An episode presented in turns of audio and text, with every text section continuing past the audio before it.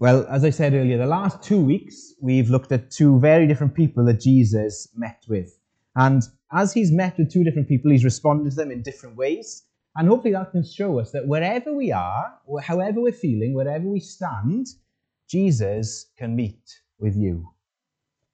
Now, in the book of John, we see that he does meet people up close and personal, Jesus here, but as well, we see that he does miracles. And one of the things we see this morning is this miracle. And Jesus didn't just do miracles for the sake of doing them, they weren't just tricks, but they are, as John says in the gospel here, they are signs. They are to show us something about who Jesus is and why he's come.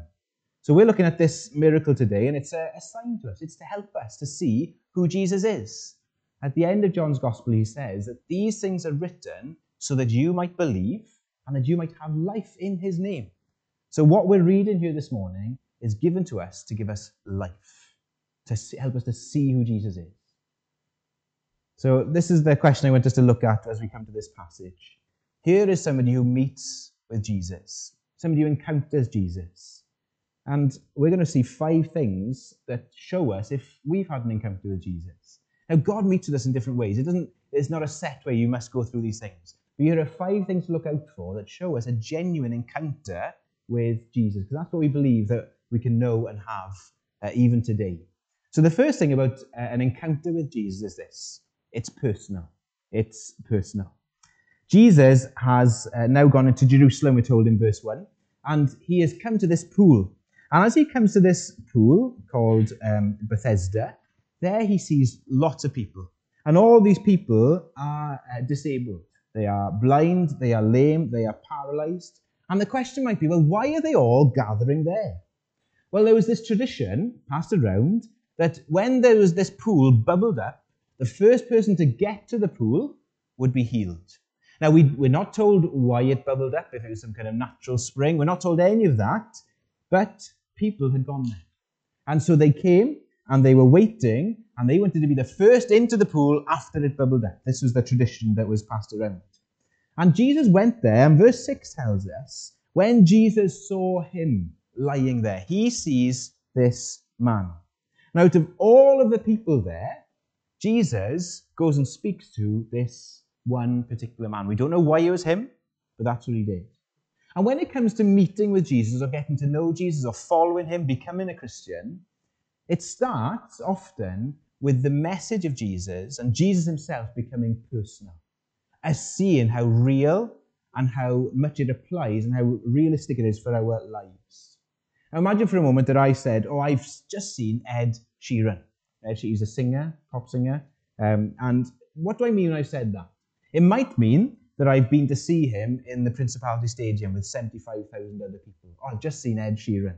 Or it might mean that he just came round to my house and he knocked on the door and he sat there and we had a nice cup of tea and he asked me some tips on playing the guitar. Uh, you know, that it could be that. Which is it? I've just, I've just seen Ed Sheeran. But you see, it's if it's personal, it's not just me and 75,000 people. It's one on one. And when it comes to Jesus, it's the second. When you become a Christian, it's not just oh I know about Jesus, or I've seen Jesus in the Bible. But what happens is you see Jesus at work in your life. You see that he puts his finger on things, or he comes close, or he emphasizes certain things, and we just know that it becomes personal. It could be that at a time like this, when we're looking at the Bible, when you're studying the Bible, when you're reading the Bible, that uh, something stands out. And just something about Jesus just leaps out of the page. Something you'd never seen before. Maybe something that um, something that you're struggling with in life, and Jesus meets that need something that you've never thought about before, and Jesus speaks to you about it or points something out. There's a reality or a relevance to what Jesus says and what he's doing. And it becomes personal. Now, I wonder if that has ever happened to you. It might be that uh, even right now it's happening, that you think, oh, hang on, what, what's Jesus saying to me today? It might be uh, that um, it's happened gradually over time. You just think, slowly you realize that Jesus has become somebody who you're really interested in really want to know more about. And he's not just somebody distant and personal, not just a historical figure, but somebody when you come to read the Bible, suddenly you see this is important. This is real. I can't ignore this. Jesus makes it personal. He comes to him, this man. The emphasis there really is on him. So becoming a Christian and following Jesus, it starts here really by, by becoming personal. Now, perhaps for you this morning that has happened and you say yes. And you can name the date. It was a few years ago, or five years ago, or 10 years ago, 20 years ago, whatever it might be. You say, yeah, that's when it became real and personal. Or maybe you're not sure yet. Well, here's something to, uh, for me to encourage you. Just why don't you ask? Say, Jesus, will you make it personal? Will you make it real for me? That is a prayer that Jesus would love to answer. And as we're thinking about Jesus being personal, you know, there's something lovely to remember here. Maybe you're wondering today, can I know God? Can I get to know Him? Well, here's something great to think about that God already knows you. He knows your life. He knows your situations. He knows where you've come from this morning, the, the burdens that you've brought with you here now, the things that keep you up at night. He, he knows the, the things that you're excited about and brings you joy. He knows all of that. He knows all about you. God knows you. It is personal. And here's the most amazing thing, and He loves you. you. Sometimes we might think, well, if somebody really knew me and knew everything about me, warts and all, all my faults, all my twisted motives, all the wrong things I've said and done or haven't done and haven't said, would they want to know anything about me? But here's the great news Jesus knows all about you, and He still comes, and He still wants to make it personal. He still says, Come on, follow me. Jesus knows you. So it starts with it being personal. I wonder if you've let Jesus become personal to you, maybe even this morning for the first time. So it's personal, that's the first thing. But second thing, an encounter with Jesus is often not just personal, but it is often uncomfortable. Often uncomfortable. What do we know about this man? Well, we're told in verse 5 that he had been an invalid, he'd been paralyzed for 38 years. We don't know if he is 38 years old and he'd been paralyzed from birth. We don't know if he'd had an accident and he'd been 38 years since then. We, are not told the details, but we know for 38 years he had been in this state and in this situation. That's a long time, isn't it? 38 years ago, quick bit of maths, 1986, I think. 1986. What were you doing then? 1986. Were you even born? Some of you might not have been, I don't know. But what were you doing? It's a long time ago. To be in that state for that long. This guy was desperate. And it's surprising, isn't it? Because here is a man who can't walk and he's struggling there. He's by this pool, and Jesus asks him a question. Do you remember the question? Verse 5, he says this. This man who'd been there 38 years, and when he'd seen him lying there, verse, uh, verse 6, sorry, he said, Do you want to be healed? Do you want to be healed? Now that's a crazy question, isn't it? Here's a man who's standing by a pool which is said to heal people. And Jesus asks him, Do you want to be healed? Well, what's the answer? What's the man's answer? Well, the way the man answers shows us that he's it's not convincing, is it? Listen to what he says. He says, Sir, I have no one to put me into the pool when the water is stirred up. You say, Do you want to be healed? Well, it's not really convincing, is it? Why would he not want to be healed? Well, some people have said, well, maybe he was doing quite well from begging and getting money from people who were coming to Jerusalem. It was a busy place, lots of people coming there for feasts who would want to give to people in need, and maybe he was quite comfortable in his life there. And maybe he just got used to it. But Jesus presses him and says, Do you really want to be made well? Do you really want to be healed? Now, today, Jesus comes to each one of us and says, Do you want me to rescue you? I've come as the Saviour of the world. I've come to give you hope and help in a world which is full of chaos and full of madness. And I've come to give you light in the darkness. Do you want me to save you? I wonder what your response to Jesus is today. Because so often, our answer isn't really clear, is it? Maybe you know lots about Jesus. Maybe you've heard a lot about him. You've understood a lot about, about him over the years. You know that he says, Follow me. That is, don't go on your own path now, but follow my path. You know that he says, I can transform your life. I can turn it upside down. I can bring light to darkness, life to death. I can give you hope and joy and forgiveness. I can offer all of this. But it is going to cost. Because instead of living for yourself now, you live for Jesus. Instead of living for what I want, we live for what he wants. It means saying no to self, yes to Jesus. And Jesus asks again, Do you really want me to save you? Do you really want to be rescued? Maybe, if you're honest there, you sit there and think, maybe I'm just more comfortable in the state I'm in with all the pain I'm going through, with all the confusion, I'm not sure if I want to follow him. we can end up with what's called Stockholm Syndrome. Have you heard of Stockholm Syndrome? The phrase comes from um, something that happened in Stockholm, surprisingly, in 1973. There was a bank that was taken hostage. And what happened is these hostages kind of had this positive relationship with their captors, with the people who were holding them hostage. And so they call it now uh, host, um, Stockholm Syndrome, when somebody is maybe captured or kidnapped, and then they end up getting on well with those who are actually doing them real harm. And we can be like that with our rebellion against God, with our sin. We end up thinking it's our friend. We end up getting comfortable with it in our lives, even though it is destroying us and destroying those all around us. You see, the reality with going against God's ways is it doesn't bring life, it brings death.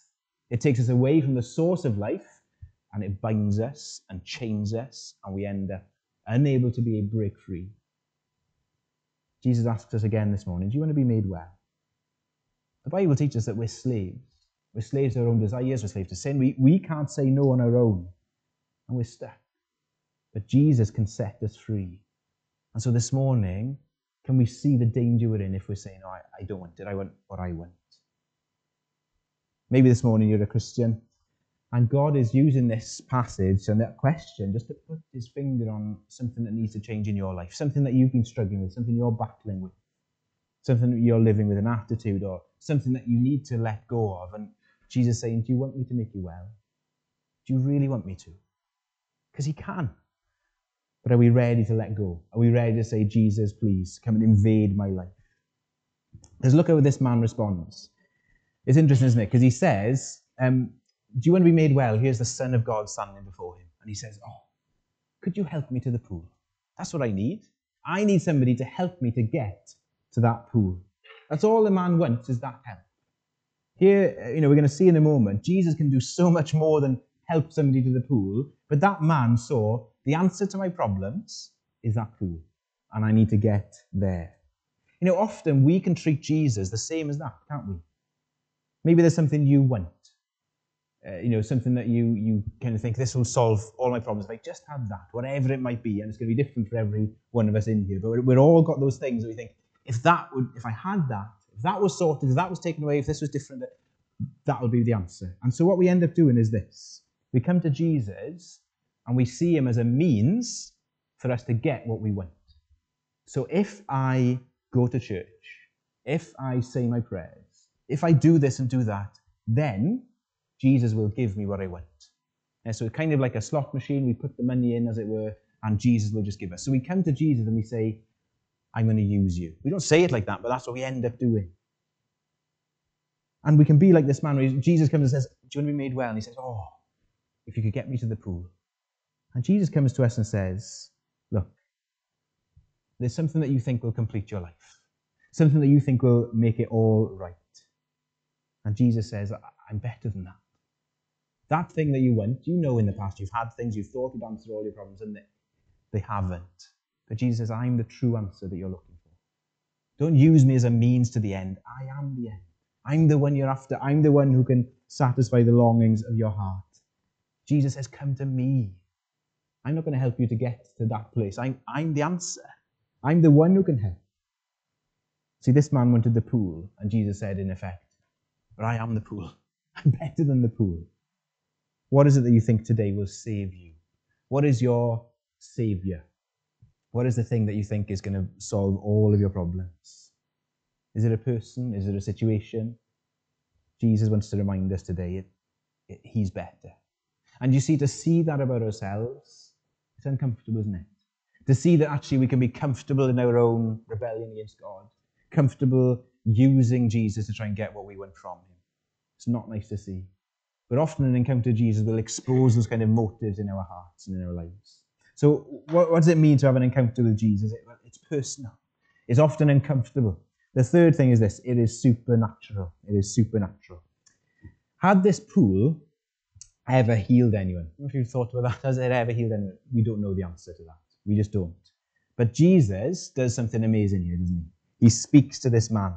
He says, um, verse 8, Get up, take up your bed, and walk.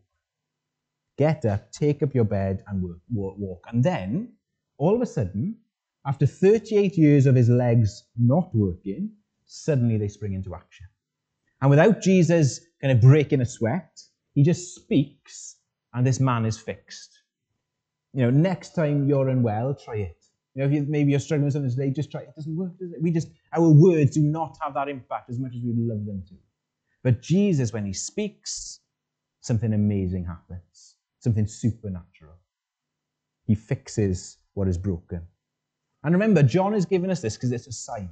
And one of the signs we'll look at in a moment is the sign of Jesus doing this on the Sabbath and what that means. But this is a sign that Jesus has come to do something which is help us in a way that is supernatural. Spiritually, we're all like this man. We're all unable spiritually to um, to save ourselves. We can't do it. We're helpless. Romans 3 says, No one is good, not one. We're all in the same boat, every single human being. And none of us naturally know the right way to turn. We, we don't know about seeking God, or if we do, it's not the God uh, that the Bible tells us, it's our own, the God of our own making.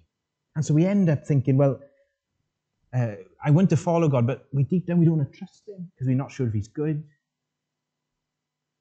So unless God works in our heart, unless God starts to stir our hearts, we won't want to follow him. So John 6, uh, Jesus says this, no man can come to me unless the Father draws him. So we don't even want to go to God unless God does a work in us first. We're so helpless. So this morning, here's an encouragement. If there is any desire in you to get to know God, any desire in you to want to know Jesus or follow him, that is a sign, that is showing us that God has done something in you. He is doing something in you. That is not natural. Uh, he is bringing life to what is dead. He is bringing interest to where there was no interest. He's bringing maybe conviction of things in our life that wasn't there before. He takes our paralyzed spiritual lives, as it were, and he speaks. And when God speaks, there's power. When God speaks, he can do things which in our minds should take years, he can do in a moment. Because with his word, there is power. Now, maybe if you're a Christian here this morning, there's somebody you're, you're praying for, you'd love for them to trust in Jesus, but you think, oh, they never will. There's no chance. Think of the person least likely in your life to follow and trust in Jesus. Just bring that person to mind now. Think that there's no way. But you see, if Jesus speaks, he is, speaks with power. God can do in a moment what uh, we think can take years. It's the voice that threw stars into space, the voice that keeps the, the planet sustained and where they are. God can do it. Keep praying for that person. Don't give up. Keep praying I'm praying that God would work in power. So, what does an encounter with Jesus look like? Well, we're seeing it, it is personal, it becomes real to us. It's uncomfortable because we see things about ourselves that we're not uh, happy with. It's supernatural because God does that work in us. The fourth thing is this there's, there's five things, but the fourth is this it's free. It's free. We might think, again, why this man out of all of them? If this pool is surrounded by people who are struggling, why did Jesus choose him? Well, again, we don't know. But one thing we do know is that this guy was not, um, you know, the, the, the best behaved out of them all you know, actually we see that he goes about doing things in a bit of a way that we might think, what is he doing? See, when we look at the rest of the account, he's healed, and then the Jewish leaders uh, see him carrying his mat. And they say, You can't carry your mat on a Sabbath. We'll get to that in a moment. Um, and he said, Why are you carrying this? He said, Well, because I've been healed. They go, Who healed you? And he doesn't know who healed him. Then he finds out, and what does he do? He goes and grasses Jesus up, really, doesn't he? He goes and says, Oh, by the way, the reason I was carrying the mat is because Jesus healed me. And so we see then, as we read on, and he said, Afterwards, Jesus found him in the temple, verse 14, and said, See you well, sin no more, that nothing worse may happen to you. Again, we don't know what Jesus is getting at exactly there. Maybe something of his uh, past life and how he lived caused his accident. He said, Look, don't get into the same mess again. We don't know. But what he is showing us is that this man was not like um, you know very well behaved, and then Jesus said, "Right there's somebody who's showing potential. I'll go and heal him." But he might have been one of the worst. But Jesus still went and saved and rescued him. Now, it's good news this morning that Jesus doesn't work um, and, and save based on how much potential we show. He doesn't come and say, right, who, who's looking better than other people? No. The Bible says God saves out of grace, out of nothing we've done. So we might feel like total failures. And Jesus says, yes, and I can work and I can save you. In fact, he gives grace to the humble and opposes the proud, the Bible says. So if today we feel like there's nothing I can do, nothing I can offer, then that is exactly where Jesus can start working in our lives. Here is a wonderful example again of God's free grace. How are we saved? How will somebody have an encounter with Jesus? It is not by earning it, it is not by trying our best to be good enough. Jesus saves out of sheer kindness and grace and love from Him. So if you're a Christian this morning, you see that this humbles us to the core, doesn't it? I've done nothing to deserve being saved or being a Christian. It's all of Him. It humbles us, but also makes us confident because, well, if I haven't done anything to make Him love me, there's nothing I can do to make Him stop loving me.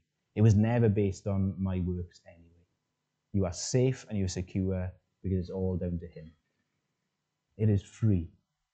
So an encounter with Jesus is, is personal, it's uncomfortable, it's supernatural, it's free. Uh, and the last thing is this there's peace. It brings peace.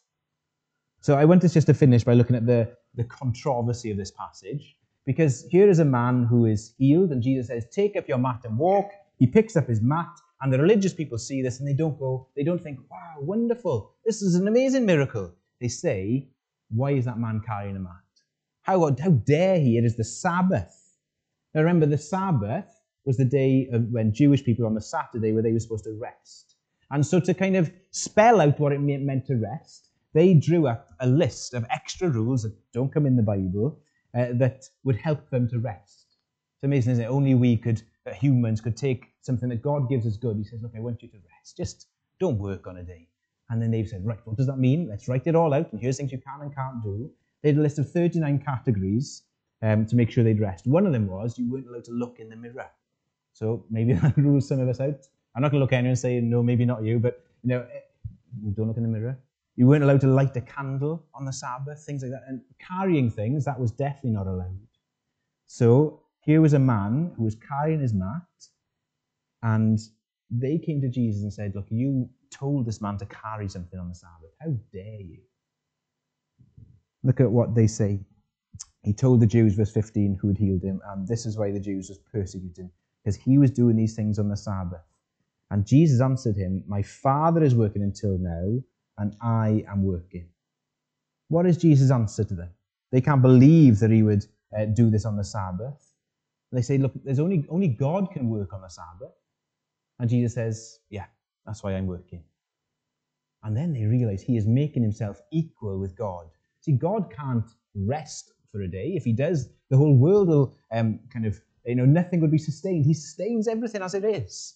So he is always working. And Jesus says, Yeah, as my Father is always working, so am I. So Jesus is confronting him once again, confronting these people once again with his claims that I'm equal with God.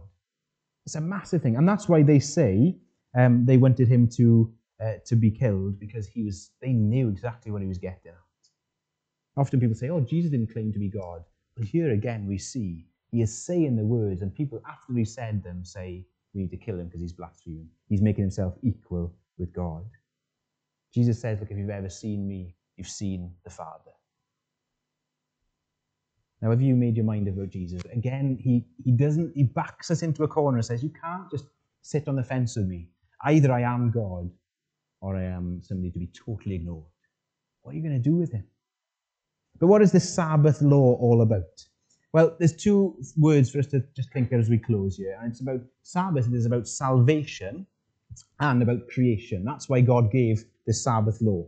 So the day that God gave to his people, he gave them after they were brought out of slavery. So they were slaves in Egypt, being worked um, all the hours of the day, every day of the week. And he brings them out, he saves them from that, and he says, Now, I am not like your old masters. I want you to rest. Have a day of rest. And so in um, Deuteronomy uh, 5, it says this You shall remember that you were on, on the Sabbath day, remember you were a slave in the land of Egypt, and the Lord brought you out from there with a mighty hand, and outstretched arm. Therefore, the Lord your God commanded you to keep the Sabbath day. So uh, have a day of rest and just remember what I've done for you. Remember that you're safe and rest now. Sabbath is saying this. Um, God says, I've rescued you, now rest in my salvation. That's what the Sabbath is telling us. Why? Because it's not about striving for salvation anymore. You don't have to set yourself free. I have set you free. It is free gift and you haven't earned it. And so Jesus, when he's saying, saying to come to him and rest, he is saying, look, I'm what the Sabbath is pointing forward to. Now, when you are saved, when you trust in me, you can rest. You don't have to strive and work hard to try and earn your salvation. It is done. Religion says strive, keep going, work harder. The gospel of Jesus says rest. It's done. In other Gospels, we see Jesus saying this I'm the Lord of the Sabbath. And what he's saying is, He is the one the Sabbath is all about. It's about salvation. Remember what Jesus has done, rest in it. But also, it's about creation. What do I mean by that? Well, it points back to the beginning of the Bible, where God created the world in six days, and then God at the end, he says, um, on day seven, he rests. Now, God doesn't rest because he's tired. He's omnipotent. He's got all power. He, he, he doesn't get tired. But he rests because the work is done. He looks at it and he said, It is good. There is peace. There is this is complete. And so he rested on the Sabbath, and he wanted everybody else to rest as well, to remember that what God had done was good. And that one day there will be a day of total rest again. That's what it's pointing forward to. So it's pointing forward to Jesus who says, Rest in me, but as well as pointing forward to a day where Jesus would fix all things and it would be total rest forevermore. There will be a day when the brokenness would be fixed. And Jesus is saying, I'm the one who can bring that rest. I'm the Sabbath. So he says, when you trust in me, you don't have to strive anymore for trying to earn your place, but also to remember one day I will come back and fix all, all broken people. All sickness will be gone. All sadness, all any kind of brokenness will be taken away. So Jesus is saying, look, it's not about rules and nitpicking. I am the Sabbath. Rest in me. Now, today, as we finish, Jesus is offering you that today. He's offering you deep spiritual rest. Isn't that something we long for? In a world where our hearts and our minds are just all over the place, are being pulled everywhere, Jesus says, Come to me and rest. Maybe you're striving just to make yourself, uh, just to kind of work out who you are just to try and work and show people how good you are. And you're striving and striving. I want to be a better parent. I want to be a better grandparent. I want to be a better um, husband. I want to be a better wife. I want to be a better citizen. I want to be a better friend. I want to be a better. And you're striving and striving and striving. And Jesus says, Come to me and rest. The striving is over. You're safe in me. And following him, trusting in him, we get to know and we get to enjoy a rest that is deeper than anything this world can offer. Following Jesus is liberating, and he brings us rest. Today, Jesus remind, reminds us and says, Come to me and rest in what I've done for you. Remember what he said on the cross, his last words? It is finished. He's done it. Are you striving today where you should be resting? Enter his Sabbath. That's what he's calling us to do and also it's reminding us that one day He will fix all things. Maybe today you think, I can't keep going in a world that is so broken. I can't keep going in it with all the struggles I'm facing. I can't. Well, the Bible gives us a happy ever after that Jesus will come back and that He is going to fix it. And so the struggles we go through now are not forever. He promises to fix it one day. And, and he, pre- he says to you, Come to me and know rest and peace. So here is an encounter with Jesus. What does he offer us? Well, he makes it personal. Have you had that personal encounter with Jesus? He makes it uncomfortable at times because we see things about ourselves that we'd rather not see. It is supernatural because he works in our hearts. It is free. And then there is wonderful peace and rest when we come to him. Maybe today you see that some of those he's, he's doing in you. Be encouraged that Jesus is working. He is alive. And if not, why not pray, Jesus, would you make this real for me today? Let's pray before we sing our last uh, song together. Father, we thank you for this encounter that we see in John's Gospel, where we see this man uh, meeting with you. But Lord, we pray that this wouldn't just be something that we read about, but that every one of us in here would encounter the living Jesus today. Please help us to leave here knowing that we've put our trust in you, knowing that we are living for you. And we pray this in Jesus' name. Amen.